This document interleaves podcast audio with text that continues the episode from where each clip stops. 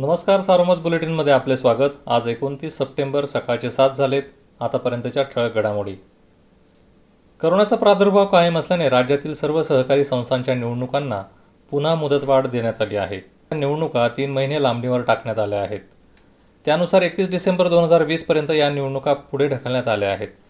शासनाच्या या निर्णयामुळे जिल्ह्यात एक जानेवारी ते एकतीस डिसेंबरपर्यंत मुदत संपणाऱ्या ब वर्गातील आठशे अठ्ठ्याऐंशी क वर्गातील पाचशे एक्कावन्न तर ड वर्गातील दोनशे शेहेचाळीस संस्थांच्या निवडणुका लांबणीवर पडल्या आहेत. सोमवारी जिल्ह्यात सहाशे करोनाबाधित आढळले. यामुळे जिल्ह्यातील बाधितांचा आकडा बेचाळीस हजार पाचशे एकोणसाठ झाला. उपचार सुरू असणाऱ्या सक्रिय रुग्णांची संख्या चार हजार तीनशे चौतीस आहे. जिल्ह्यात आतापर्यंत सहाशे चौऱ्याण्णव करोना बळी गेले असून यात सोमवारच्या दहा मृतांचा समावेश आहे. दरम्यान करोनावर मात करणाऱ्यांची संख्या सदोतीस हजार पाचशे एकतीस झाली. रुग्ण बरे होण्याचे प्रमाण अठ्ठ्याऐंशी टक्क्यांवर आहे.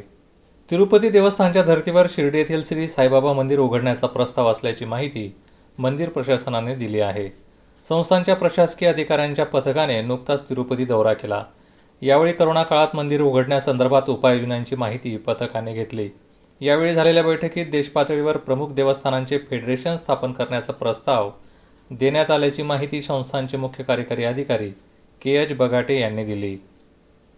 राहता नगरपालिका जवळ असलेल्या ईदगाह मैदानाला लागून असलेले पत्र्यांचे अतिक्रमण पालिका प्रशासनाने पहाटेच्या वेळी काढले. सकाळी सातच्या सुमारास याबाबत माहिती मिळताच मुस्लिम बांधवांनी राहता नगरपालिकेसमोर ठिय्या धरत पालिकेच्या निषेधाच्या घोषणा दिल्या. जमाव मोठ्या प्रमाणावर वाढू लागल्याने काही वेळात पोलीस दाखल झाले. त्यामुळे वातावरण तणावपूर्ण झाले होते. परिस्थिती हाताबाहेर जाऊ नये म्हणून अतिरिक्त पोलिसांचा फौजफाटा मागवण्यात आला. वीज मीटर देण्याकरिता तक्रारदाराकडून चार हजार रुपयांची लाच स्वीकारताना महाराष्ट्र राज्य वीज वितरण कंपनीच्या पारनेर तालुक्यातील भाळवणी कार्यालयातील सहाय्यक अभियंता लाचलुचपतच्या जाळ्यात अडकला. भाऊसाहेब गोविंद पगारे असं या अभियंत्याचे नाव आहे. लाचलुचपतच्या नगर पथकाने भाळवणी कार्यालयात सोमवारी ही कारवाई केली. सोयाबीन मळणी मशीनमध्ये ओढल्याने तरुणाचा मृत्यू झाला. ही घटना सोमवारी दुपारी राहता शिवारातील नबावाडी रोडलगत घडली. अशोक कोंडाजी पोकळे हा पस्तीस वर्षीय तरुण आपल्या चार भावांसोबत मळणी यंत्रातून सोयाबीन काढणीचे काम करत असताना हाताला बांधलेले कापड मशीनमध्ये ओढले गेल्याने तो मशीनमध्ये ओढला गेला. राष्ट्रवादी काँग्रेसमध्ये प्रवेश करून अहमदनगर महापालिकेच्या स्थायी समितीचे सभापती झालेले मनोज खोतकर यांना भाजपने नोटीस बजावली आहे.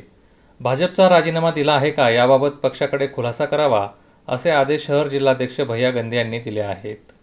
नेवासा कृषी उत्पन्न बाजार समितीच्या घोडेगाव कांदा मार्केटमध्ये काल कांद्याची आवक सहा हजार गोण्यांनी घटली.